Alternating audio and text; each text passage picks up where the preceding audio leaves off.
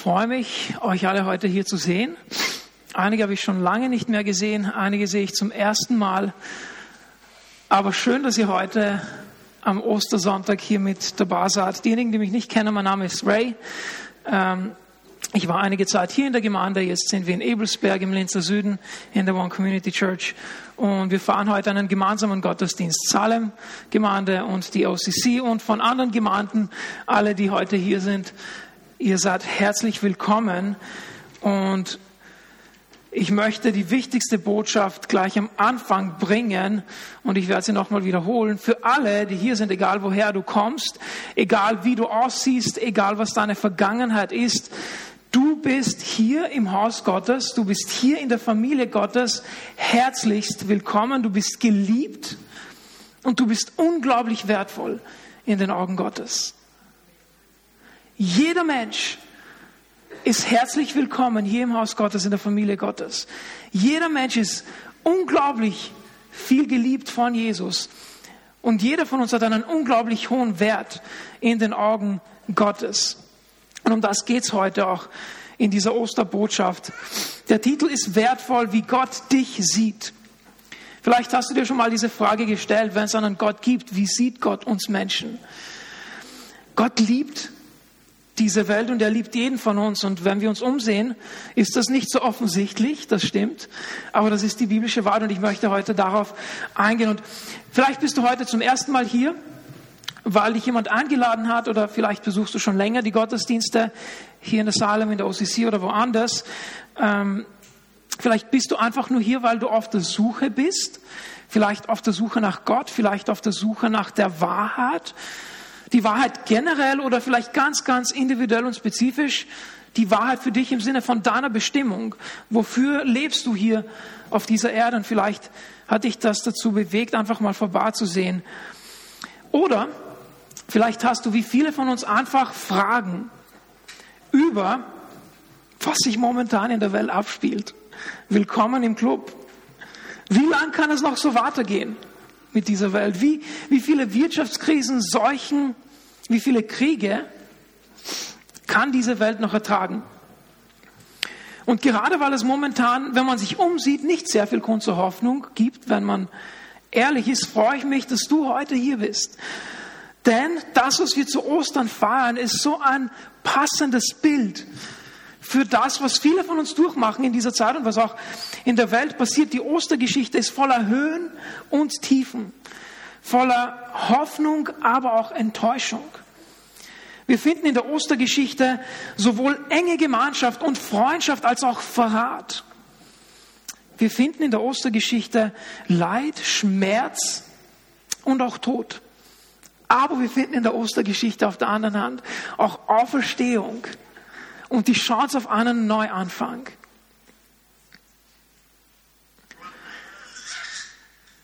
Und es ist eigentlich eine unglaubliche Geschichte, dass Gott durch Jesus Christus Mensch wurde und sich kreuzigen ließ, anstatt von uns um den Preis von unseren Sünden und unserer Schuld zu bezahlen. Aber in dieser unglaublichen Geschichte finden wir auch die Wahrheit. Die Wahrheit über Gott, aber auch die Wahrheit über wer wir sind und was Gott auch uns schenken möchte. Und ich möchte euch einladen, dass wir in der Zeit, die vor uns liegt, uns ein wenig ansehen, was sich in den letzten und auch schwierigsten Tagen des Lebens von Jesus abgespielt hat hier auf der Erde.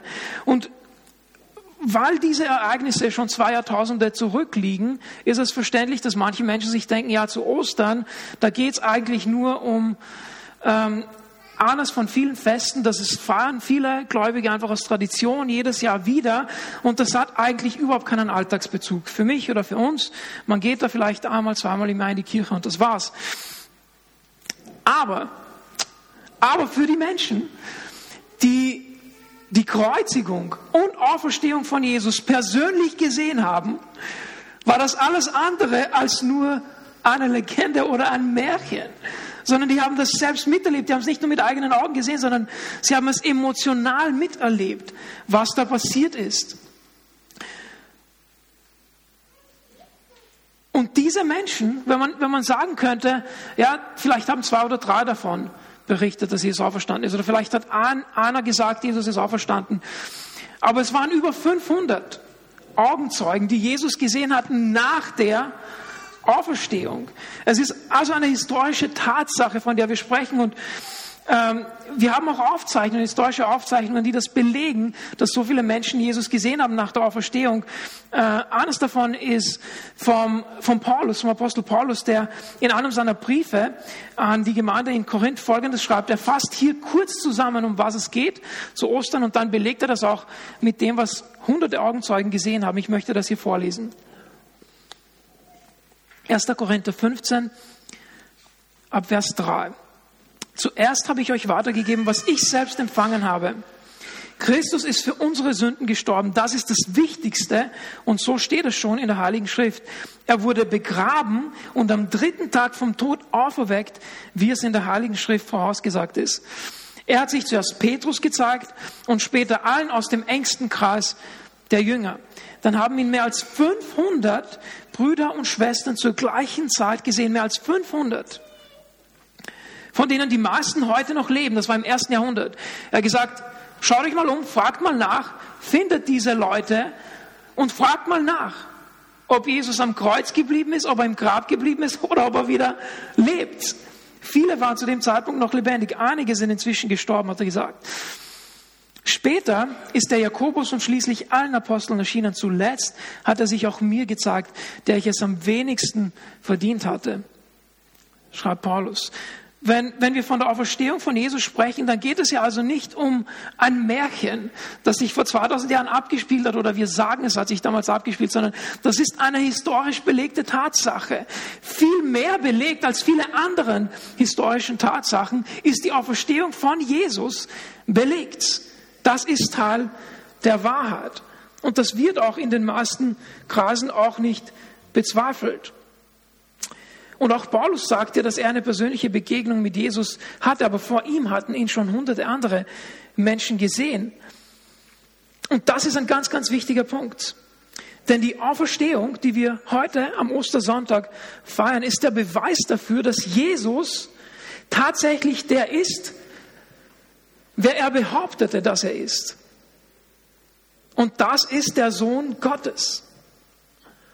Und als Sohn Gottes hatte er die Macht und hat die Macht über alles, inklusive dem Tod. Es gibt keinen anderen Menschen in der gesamten Geschichte der Menschheit, der gestorben ist und sich selbst nach ein paar Tagen wieder auferweckt hat von den Toten. Deswegen kann Jesus sagen, ich bin der Sohn Gottes, ich bin Gott, weil er uns das bewiesen hat durch etwas, das menschlich gesehen einfach unmöglich ist. Und diese Tatsache wurde auch belegt.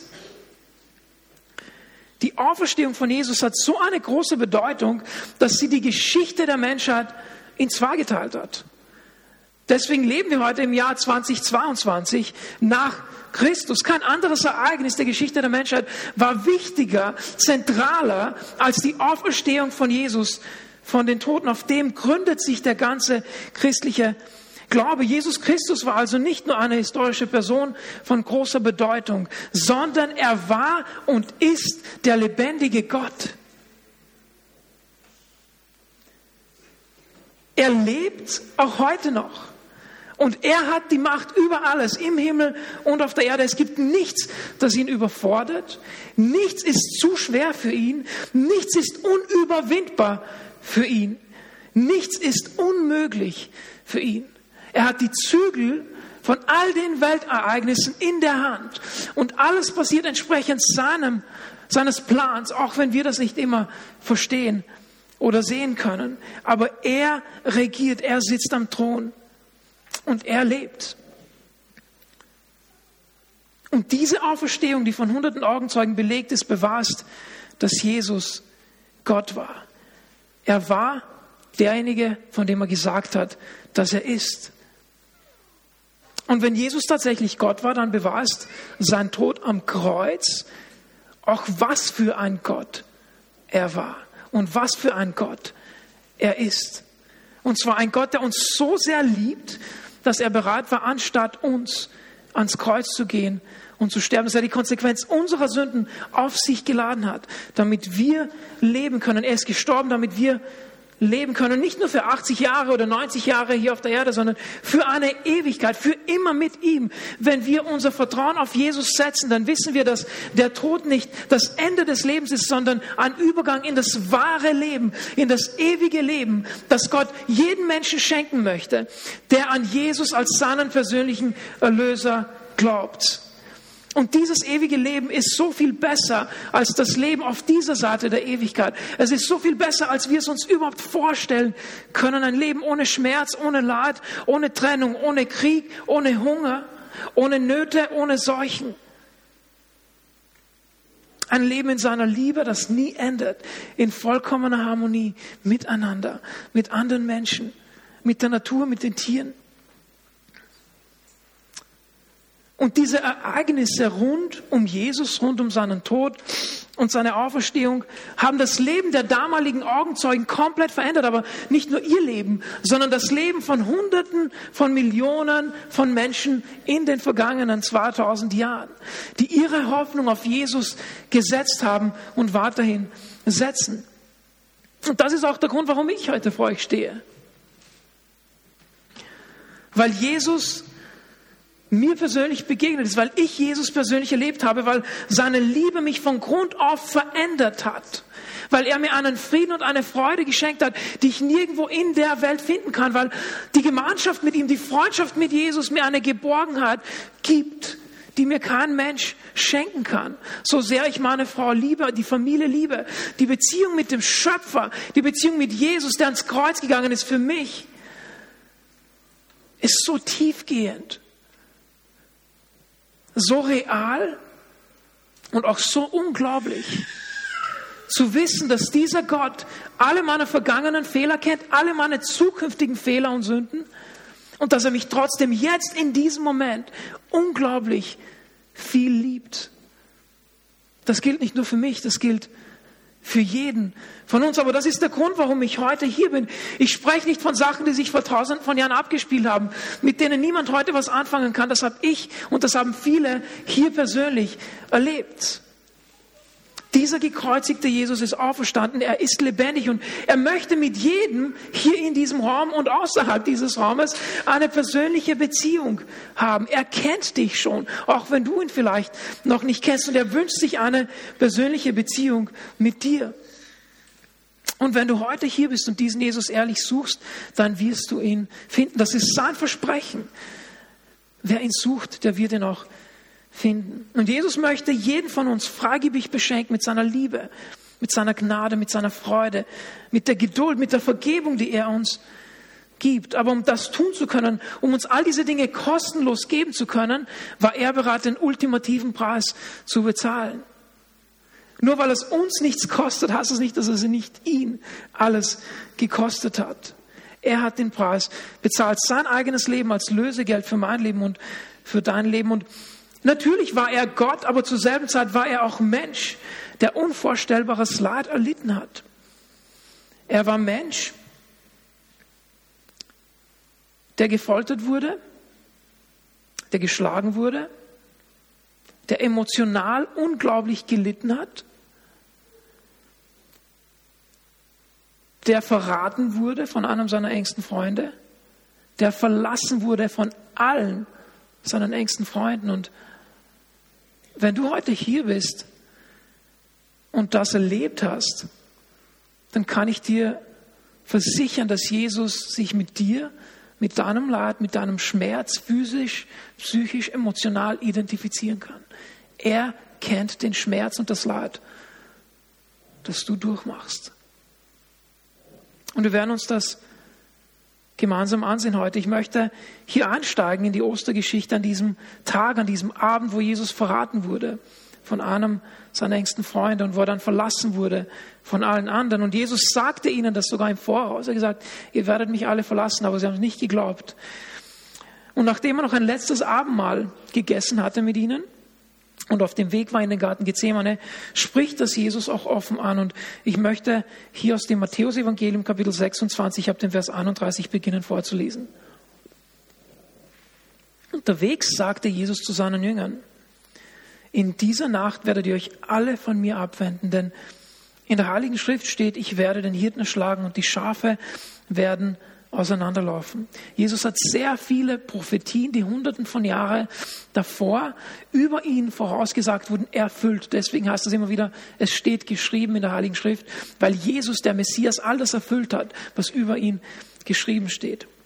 Wir lesen weiter. Aber nach meiner Auferstehung werde ich nach Galiläa gehen und dort werdet ihr mich wiedersehen. Da beteuerte Petrus, wenn sich auch alle anderen von dir abwenden, ich halte auf jeden Fall zu dir. Doch Jesus erwiderte ihm, ich versichere dir, in dieser Nacht, noch ehe der Hahn kräht, wirst du dreimal geleugnet haben, mich überhaupt zu kennen. Auch wenn es bedeutet, dass ich mit dir sterben muss, werde ich das niemals tun, rief Petrus. Jetzt ist er richtig aufgewühlt. Jetzt schreit er, nein, Jesus. Und alle anderen Jünger beteuerten dies ebenfalls. Sie waren so überzeugt davon, sie würden zu Jesus stehen, egal was kommt. Jesus wusste, dass sie die Angst überwältigen würde und sie trotzdem ihn verlassen würden. Und das, was ich so bemerkenswert finde an dem, was Jesus hier macht, obwohl er wusste, dass ihn seine engsten Freunde verlassen würden, dass er, Entschuldigung, verraten werden würde, isoliert er sich nicht. Er ist nicht ein letztes Abendmahl alleine, sondern er ladet diese Menschen mit ein, diesen schweren Weg, den er geht, mit ihm zu gehen, obwohl er wusste, dass sie ihn enttäuschen würden, dass sie ihn verlassen würden. Und er hat das gemacht, damit uns das zum Vorbild dient. Wie gehst du durch schwierige Zeiten in deinem Leben? Wisst ihr, in dieser Zeit, wo wir jetzt gerade sind, ist der Trend so stark hin zur Isolation. Je schlimmer es mir geht, desto mehr isoliere ich mich von den Menschen, von den Freunden in meinem Leben, die nicht perfekt sind, aber die da sind für mich, wenn ich sie brauche. Und ich möchte dich ermutigen. Ich weiß nicht, wo du gerade stehst in deinem Leben. Aber lasst uns von Jesus lernen. In den schwierigsten Momenten, kurz vor seiner Kreuzigung, umgibt er sich mit seinen Freunden, nimmt sie mit auf seinen Ladensweg. Sie waren nicht perfekt, sie haben ihn verlassen. Aber wenn wir Schwieriges durchmachen, dann sollten wir das gemeinsam mit anderen tun. Dann sollten wir die Last auch der anderen tragen und ihnen erlauben, unsere Last mit uns zu tragen. Jesus suchte die Gemeinschaft mit seinen Freunden und wenn wir weiterlesen, sehen wir, dass auch die Gemeinschaft mit dem Vater im Himmel gesucht hat. Wir lesen in Matthäus 26 ab Vers 36 weiter. Dann ging Jesus mit seinen Jüngern in einen Garten am Ölberg, der Gethsemane heißt. Dort bat er sie, setzt euch hier hin, wartet auf mich. Ich will ein Stück weitergehen und beten, also einfach mit Gott sprechen. Petrus und die beiden Söhne des Zebedeus, Jakobus und Johannes, nahm er mit. Also die drei engsten Freunde nahm er noch ein Stück weit mit, mit ihm. Angst und tiefe Traurigkeit überfielen Jesus. Das ist die menschliche Seite. Er war Gott, er war auch Mensch. Angst und tiefe Traurigkeit überfielen Jesus und er sagte zu ihnen, ich zerbreche beinahe unter der Last, die ich zu tragen habe. Bleibt hier und wacht mit mir. Jesus ging ein paar Schritte weiter, warf sich nieder und betete. Mein Vater, wenn es möglich ist, dann lass diesen Kelch an mir vorübergehen und erspare mir dieses Laden. Aber nicht, was ich will, sondern was du willst, soll geschehen. Dann kam er zu den drei Jüngern zurück und sah, dass sie eingeschlafen waren. Im schwierigsten Moment des Lebens von Jesus nimmt er sich seine drei engsten Freunde, dass sie ein paar Minuten mit ihm wachen. Und sie schlafen an. Aber er nimmt sie trotzdem mit. Er weckte Petrus und rief, konntet ihr denn nicht eine einzige Stunde mit mir wachen? Und das passiert dann dreimal. Jesus geht wieder weg, betet dasselbe Gebet. Vater, wenn es möglich ist, lass diesen Kelch, das Lad an mir vorübergehen. Aber nicht, was ich will, sondern was du willst. Der kommt zurück. Die Jünger schlafen. Weckt sie auf, geht nochmal, betet dasselbe, kommt zurück. Die Jünger schlafen. Aber er nahm sie trotzdem mit in den schwierigsten Stunden seines Lebens. Und das Beachtliche an dem, was hier passiert, ist nicht prima das Versagen der Jünger. Es ist sicher enttäuschend in solchen Momenten, wenn man mit jemandem gemeinsam sein will, Unterstützung braucht, wenn dieser nicht so da ist, wie man sie braucht.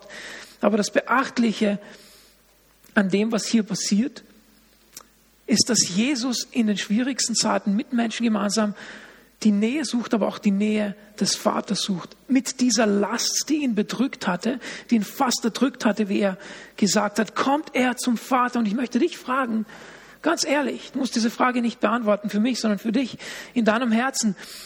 Wenn es dir nicht so gut geht, wer oder was ist deine Anlaufstelle? Wo gehst du hin, wenn du überwältigt bist von Problemen, von Krankheit, von Schwierigkeiten? Bist du alleine? Bist du isoliert? Suchst du die Nähe Gottes? Gehst du dorthin, wo ein Gott, der dich liebt, der dich erschaffen hat und immer für dich da sein möchte, auch bereit ist, dich zu unterstützen und dir zu helfen? Oder hast du die Tendenz, dich zu isolieren oder vielleicht auch zu Menschen zu gehen, die, die dich möglicherweise enttäuschen und die nicht die Antworten haben auf die Fragen und Probleme, mit denen du kämpfst. Aber ich möchte dir das zusprechen. Gott kennt dich, er liebt dich und er ist immer da, er hat immer ein offenes Ohr für dich. Auch wenn du den Eindruck hast, es bringt nichts, meine Gebete gehen an die Decke und nicht weiter. Er ist da und er stärkt dich und auch Jesus wurde gestärkt in dieser Phase. Wir können immer zu Gott kommen. Das Wichtigste ist aber auch zu verstehen, dass es nicht darum geht, dass unser Plan und unser Wille passiert, sondern seiner. Warum? weil wir so kurzsichtig sind, weil wir nicht alles verstehen, weil wir glauben zu wissen, was gut ist für uns, aber eigentlich ist das nicht das, was uns wirklich weiterhilft. Und Gott weiß, was uns weiterhilft. Und deswegen ist es richtig, es ist immer richtig zu beten, nicht mein Wille geschehe, sondern dein Wille. Das, was du willst, das, was du vorhast mit meinem Leben, ist so viel besser, so viel höher, als ich mir das jemals vorstellen kann. Deswegen betet, dass Jesus, der zugleich auch Gott war, betet nicht mein Wille, sondern dein Wille. Papa, dein Wille soll geschehen. Und nachdem Jesus das dreimal getan hat, passiert genau das, was er seinen Jüngern vorausgesagt hat. Matthäus fasst es in einem Satz zusammen, Matthäus 26, 56. Da ließen ihn all seine Jünger im Stich, im Stich und ergriffen die Flucht, nämlich dann, als sein Verräter Judas mit einer Gruppe an Soldaten gekommen war, um Jesus festzunehmen. Alle haben sich verschüsst. Kein einziger ist geblieben. Nicht mal Petrus, der Jesus angeschrien hat. Auch wenn alle anderen gehen, ich bleibe. Ihm inklusive. Und der hat ihn in dieser schwierigsten Nacht seines Lebens dreimal verleugnet. Dreimal gesagt, ich kenne Jesus nicht. Ich habe nichts mit diesem Mann zu tun. Genau das, was Jesus gesagt hatte, erfüllte sich mit seinen engsten Freunden. Keiner war bereit, bei ihm zu sein. Und Vielleicht hast du das mal erlebt. Vielleicht hast du das erlebt, dass Menschen, die gesagt haben, die versprochen haben, ich bin für dich da, ruf mich an, wenn du mich brauchst. Und es ist nichts gekommen. Es ist keine Hilfe gekommen. Vielleicht kennst du das, verlassen zu sein, enttäuscht zu sein, verraten zu sein. Jesus kennt diesen Schmerz. Vielleicht kein physischer, aber ein emotionaler Schmerz, ein seelischer, ein Herzensschmerz, wenn wir so enttäuscht werden von den Menschen, die wir so sehr lieben.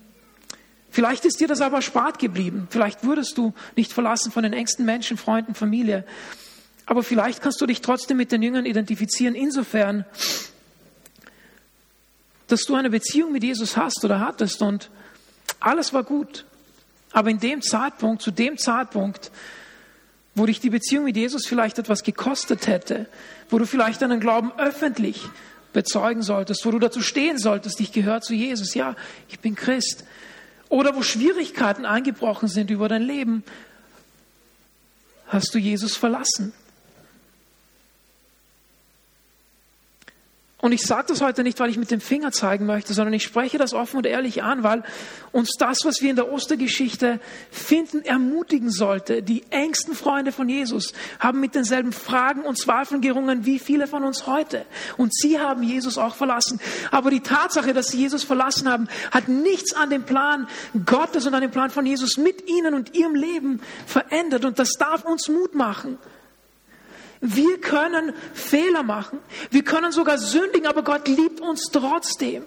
Er möchte uns sogar in unserer Sünde begegnen, an dem tiefsten Punkt unseres Lebens und uns von dort wieder hinanbringen in die Beziehung mit ihm. So sehr liebt er uns dass er nicht darauf wartet, dass wir zum Höhepunkt unseres Lebens kommen, wo wir alles richtig machen, alle richtigen Entscheidungen treffen, niemandem etwas antun, damit wir zu Gott finden. Nein, im Tiefpunkt unseres Lebens begegnet uns dieser Jesus, nimmt uns an die Hand, bringt uns zu unserem Vater, bringt uns hinein in unsere Bestimmung.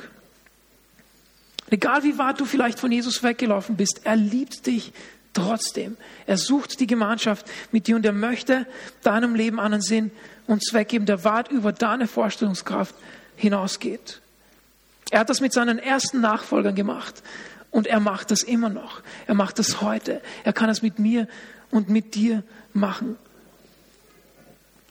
Er hat dir seine Liebe nicht entzogen und er hat dich nicht aufgegeben. Und wenn wir zur Ostergeschichte, zur Geschichte von Jesus zurückkehren, dann sehen wir, dass Jesus, nachdem er von seinen Freunden verlassen wurde, dass er festgenommen wurde, dass er zum Hohen Rat des jüdischen Volkes gebracht wurde, um dort befragt zu werden. Er wurde zu Unrecht angeklagt, Sachen, die er nicht gesagt oder getan hatte. Er wurde zu Unrecht geschlagen, er wurde beschimpft, gefoltert, er wurde ans Kreuz genagelt. Und der Fluch unserer Sünde, diesen Fluch hat er auf sich genommen und das ist das krasse Bild. Das ist so das Zerreibende zu Ostern, das irgendwo keinen Sinn macht für viele Menschen. Da haben wir den Gott des Universums, der von seiner eigenen Schöpfung ans Kreuz genagelt wurde und das einfach über sich ergehen lässt. Warum? Das macht keinen Sinn.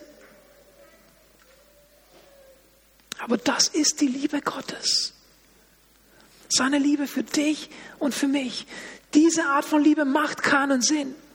Dass mich jemand liebt, wenn ich, wenn ich mich versündigt habe gegen ihn, macht keinen Sinn. Dass mir jemand begegnet, wenn ich nicht gut bin, macht keinen Sinn. Aber das ist diese Liebe Gottes, die er jeden von uns bereitstellt, der sich öffnet für ihn. Der Gott des Universums wurde von seiner eigenen Schöpfung gekreuzigt. Aus Liebe für dich und für mich. Ich glaube, es gibt keinen größeren Beweis der Liebe. Jesus hat das selbst gesagt, dass das jemand sein Leben hingibt für seine Freunde, aber nicht nur für seine Freunde, sondern am Kreuz hat Jesus für seine Feinde gebetet und gesagt, Herr, vergib ihnen das, was sie tun, denn sie wissen nicht, was sie tun. Es ist die Art von Liebe, die Gott jedem Menschen bereithält, der zu ihm kommen möchte. Gott hat das Allerwertvollste, das er hatte, seinen einzigen geliebten Sohn Jesus auf die Erde geschickt, geopfert für uns, damit wir durch ihn mit Gott versöhnt sein können. Und dieser Mann Paulus, von dem wir auch am Anfang gelesen haben, der hat das so gut zusammengefasst in einem Satz, um was es zu Ostern geht. Im 2. Korinther 5, im Vers 21 möchte ich vorlesen. Da heißt es, da hat er geschrieben, denn Gott also Gott der Vater hat Christus, seinen Sohn, der ohne jede Sünde war, mit all unserer Schuld beladen und verurteilt ans Kreuz, damit wir freigesprochen sind und vor Gott bestehen können. Wenn du dich mal gefragt hast, warum musste Jesus sterben? Er musste sterben, weil du und ich gesündigt haben, weil Gott uns seine Liebe dadurch erwiesen hat dass er seinen Sohn am Kreuz mit unserer Schuld und Scham beladen hat und verurteilt hat, weil Gott ist nicht nur liebevoll, sondern auch gerecht. Und Sünde, der Lohn, die Konsequenz der Sünde ist der geistliche Tod. Jemand musste die Konsequenz der Sünden ertragen.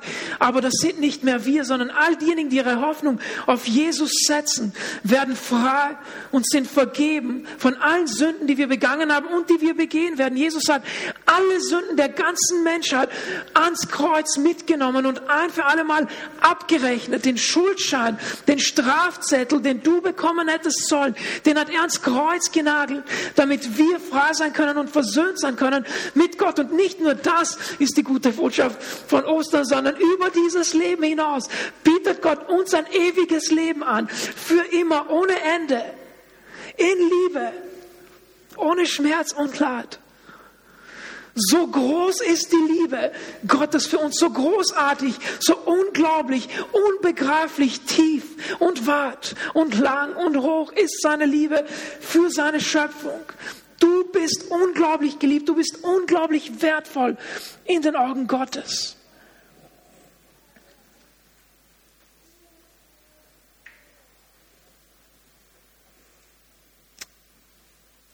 Aber dass Jesus ans Kreuz gegangen ist, ist nicht das Ende der Geschichte.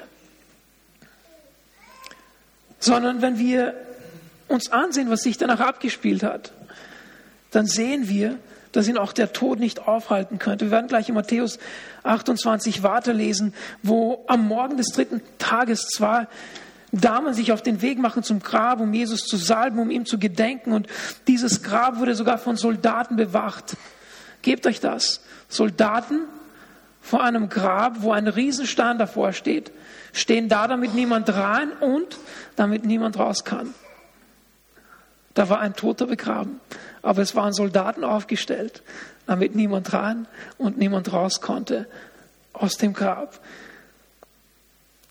Denn denjenigen, der Macht über den Tod hat, kann nichts und niemand aufhalten, auch keine Wache und keine Soldaten. Und am dritten Tag bebte die Erde, wie vorhin auch vorgelesen wurde. Ein Engel des Herrn wälzte diesen Grabstein zur Seite.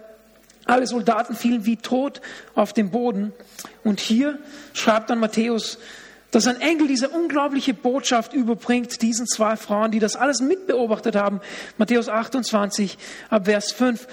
Der Engel wandte sich an die Frauen, fürchtet euch nicht. Ich weiß, dass ihr Jesus, den Gekreuzigten, sucht. Er ist nicht mehr hier, er ist auferstanden, wie er es vorausgesagt hatte. Kommt her und seht euch die Stelle an, wo er gelegen hat. Also seht, hier ist das leere Grab. Und dann beeilt euch und geht zu den Jüngern und sagt ihnen, dass Jesus von den Toten auferstanden ist. Er wird euch nach Galiläa vorausgehen und dort werdet ihr ihn sehen. Diese Botschaft soll ich euch ausrichten. Erschrocken liefen die Frauen vom Grab weg. Gleichzeitig erfüllte sie eine unbeschreibliche Freude. Sie wollten sofort zu den Jüngern alles berichten, was sie erlebt haben. Sie waren noch gar nicht weit gekommen, als Jesus plötzlich vor ihnen stand. Seid gegrüßt, sagte er. Da fielen sie vor ihm nieder und klammerten seine Füße. Und Jesus beruhigte sie, fürchtet euch nicht. Geht, sagt meinen Brüdern, sie sollen nach Galiläa kommen. Dort werden sie mich sehen. Ein unglaubliches Ende, ein unglaublicher Wendepunkt. Der tiefste Punkt im Leben Jesu war nicht der Endpunkt, sondern ein Wendepunkt, ein Neuanfang, eine Auferstehung. Und ich kann mir nur vorstellen, diese zwei Frauen, die bedrückt waren, die, die getrauert hatten, dass ihr Jesus tot war, die mit so viel Schmerz an diesem Morgen zum Grab gekommen sind. Und anstatt, dass sie den toten Jesus sehen, erleben sie ein Erdbeben. Der Stein wird zur Seite gewälzt. Sie sehen einen Engel, der zu ihnen spricht. Und weil es nicht genug war für einen Sonntag, für einen ersten Tag der Woche, kommt dann Jesus selbst und läuft ihnen über den Weg. Dieser Jesus, den sie vor drei Tagen am Kreuz hängen gesehen haben, der gestorben ist, der steht lebendig vor ihnen. Und ja, für uns ist das 2000 Jahre her, aber für diese Menschen, die das miterlebt haben, die haben das gesehen, die konnten nicht anders als darüber zu reden. Und ich glaube ganz ehrlich, dir und mir würde es genauso gehen wenn jemand tot ist und wir sehen die Person lebendig vor uns am dritten Tag. Wir müssen das weitererzählen. Irgendwas ist hier passiert. Wir können es nicht begreifen. Wir können es nicht erklären. Aber der, der tot war, ist wieder lebendig. Und vielleicht, vielleicht hast du dir gedacht, ich komme einfach mal in einen Ostergottesdienst und gedenke diesem Jesus, der da gestorben ist am Kreuz. Vielleicht wolltest du wie diese Frauen einfach einem toten Menschen gedenken, aber Jesus ist heute hier und er ist lebendig. Vielleicht hast du mit dem Glauben abgeschlossen. Vielleicht hast du dir gedacht, das ist nichts für mich. Vielleicht bist du enttäuscht von Religion, von Gott. Aber du bist heute hier. Und dieser lebendige Jesus ist in unserer Mitte und er möchte dir begegnen. Er macht sich spürbar für all diejenigen von uns, die uns einfach unser Herz aufmachen für ihn. Und ich muss gar nicht viel drüber sagen, denn manche von euch spüren das. Manche von euch, euch haben das schon gespürt und manche spüren das jetzt in diesem Moment, wie die Liebe Gottes in euer Herz durchdringt. Wie die Gnade und Freude der Auferstehung von Jesus in euer Herz durchdringt. Und wenn du heute diese Nähe und diese Liebe des lebendigen Gottes spürst, dann ist das sein Angebot für dich, deine Hoffnung auf Jesus zu setzen, auf Jesus zu vertrauen, an ihn zu glauben als deinen persönlichen Erlöser. Dass du heute hier bist, ist kein Zufall, sondern Gott hatte diesen Moment geplant für dich, weil er dich liebt, weil du ihm so viel wert bist. Du bist hier, weil er dir persönlich begegnen möchte. Er liebt dich so, wie du bist. Er hat sein Leben geopfert für dich. Und vielleicht denkst du dir, ja, das klingt alles zu gut, um wahr zu sein. Vielleicht denkst du dir, einen Menschen wie mich will niemand mehr haben. Einen Menschen wie mich mit meiner Vergangenheit mit dem kann niemand mehr was anfangen. Und wisst ihr, was Jesus gesagt hat im Johannes 6, 37? Er hat gesagt, niemand, der zu mir kommt, wird von mir abgewiesen. Niemand. Null. Niemand, der zu Jesus kommt, so wie du bist, an dem tiefsten Punkt deines Lebens, niemand wird von Jesus abgewiesen werden. Und wenn Jesus gesagt hat, dass seine Freunde ihn verlassen werden und sie haben es getan. Und wenn Jesus gesagt hat, dass er am Kreuz sterben wird und dass er wieder auferstehen wird und er hat es getan und über 500 Menschen haben den lebendigen, auferstandenen Jesus gesehen, dann sagt er, dass er dich nicht abweisen wird, weil er das alles erfüllt hat, dann weiß ich, dass er auch das erfüllt und niemanden in diesem Raum abweisen wird, wenn du bereit bist, zu ihm zu kommen, so wie du bist. Er hat alles andere erfüllt, was über ihn gestanden ist. Und auch das wird er erfüllen. Er weist niemanden ab. Er ist für jeden Menschen ans Kreuz gegangen. Jeder Mensch, der seitdem auf diesem Planeten gelebt hat, war mit inkludiert in dem Opfer, das Jesus am Kreuz gebracht hat. Egal wie weit weg du gelaufen bist von ihm, Egal wie wertlos du dich vielleicht gefühlt hast oder fühlst, du bist unglaublich wertvoll in den Augen Gottes. Und ich hoffe, dass das Kreuz dir das zeigt, wie, wie sehr dich Gott liebt. Und dass er dir seine Hand entgegenstreckt und sagt, komm mein Kind, komm nach Hause, du gehörst zu mir. Er wird dich nicht abweisen. Das wusste auch ein Mann, der die Nachfolger von Jesus brutalst verfolgt hat. Dieser Mann namens Paulus im ersten Jahrhundert hat Menschen ins Gefängnis gebracht, war Teil von Steinigungen von Jesus Nachfolgern und diesem Menschen ist Jesus in seiner Liebe begegnet, der es nicht verdient hatte. Und er schreibt Folgendes im 2. Korinther 5,15 und mit dem möchte ich dann abschließen. Und Christus ist deshalb für alle gestorben, damit alle, die leben, nicht länger für sich selbst leben, sondern für Christus, der für sie gestorben und auferstanden ist. Deswegen ist er gestorben, damit alle, die leben, nicht für sich, sondern für ihn leben. Denn das Leben, das er hat für uns, ist so viel besser als das, was wir uns je vorstellen können. Und weiter heißt es im Vers 17 und 18, gehört also jemand zu Christus, dann ist er oder sie ein neuer Mensch. Alles, was vorher war, ist vergangen. Etwas völlig Neues hat begonnen. Jesus möchte dir einen Neuanfang geben, heute am Ostersonntag, am Auferstehungssonntag.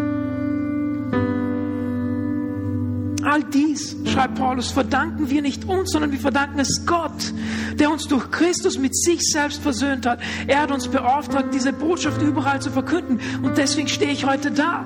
Weil es gibt keine bessere Botschaft in der Geschichte der Menschheit, als dass ein liebevoller Gott bereit war, Mensch zu werden unsere Scham und Schuld auf sich zu nehmen, ans Kreuz zu gehen, zu sterben, um uns zu beweisen, dass wir ihm nicht egal sind, dass er uns nicht vergessen hat, dass er sich identifizieren kann mit unserem Leid, mit unserem Schmerz, mit unserem Tiefpunkt im Leben und dass er uns da rausholen möchte.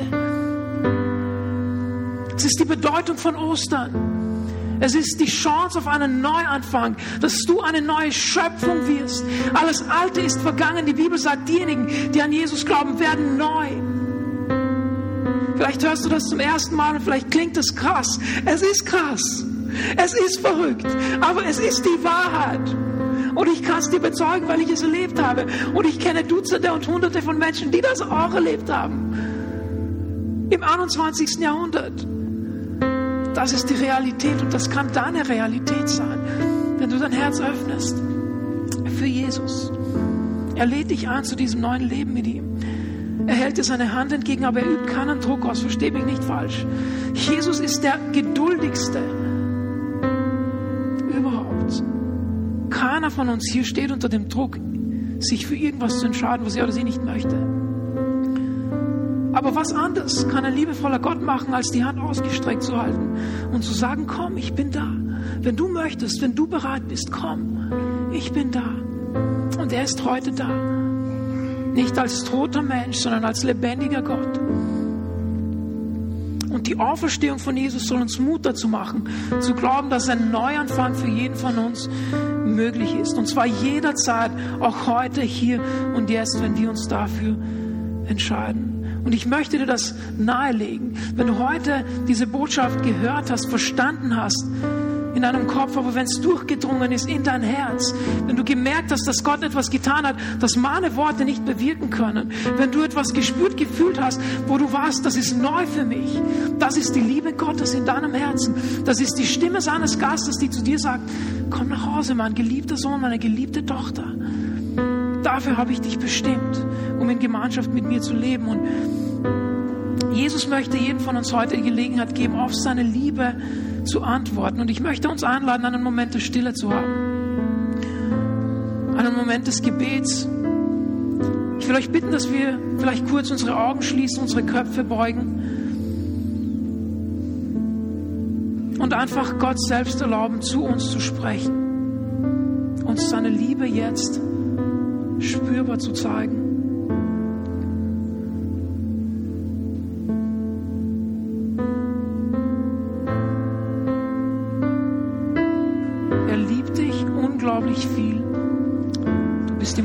Unglaublich wertvoll. Er möchte dich erneuern, dir vergeben, dir ein neues Leben schenken. Ich möchte heute für dich beten, mit allen Augen geschlossen und Köpfen gebeugt. Ich möchte nur um ein kurzes Handzeichen bitten, wenn du Jesus in dein Herz einladen möchtest, diese Botschaft für dich annehmen möchtest heute, ohne dass jemand herumschaut, gib mir nur ein kurzes Handzeichen und dann tu die Hand wieder runter. Ich möchte für all diejenigen beten heute, die diese Entscheidung treffen. Ich sehe deine Hand. Danke. Sonst noch jemand?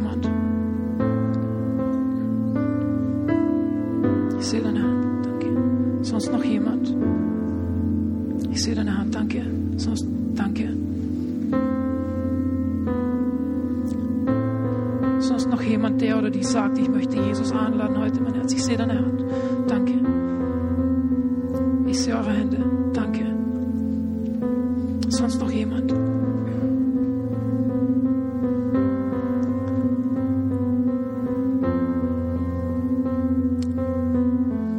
Lasst uns gemeinsam beten. Ich werde das einfach vorbeten und betet das einfach in eurem Herzen nach.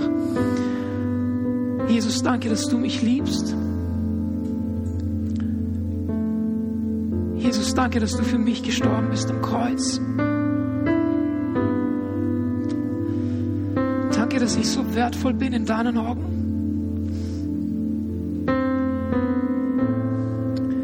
Danke, dass du mich jetzt reinwäscht und mir vergibst. Lade dich an, als Herr und Erlöser in mein Leben zu kommen. Ich glaube an dich, an meinen Erlöser. Und ich möchte mein Leben für dich leben. Danke, dass du mir ein neues Leben schenkst. Danke, dass alles Alte vergangen ist und heute ein Neuanfang für mich bereitsteht.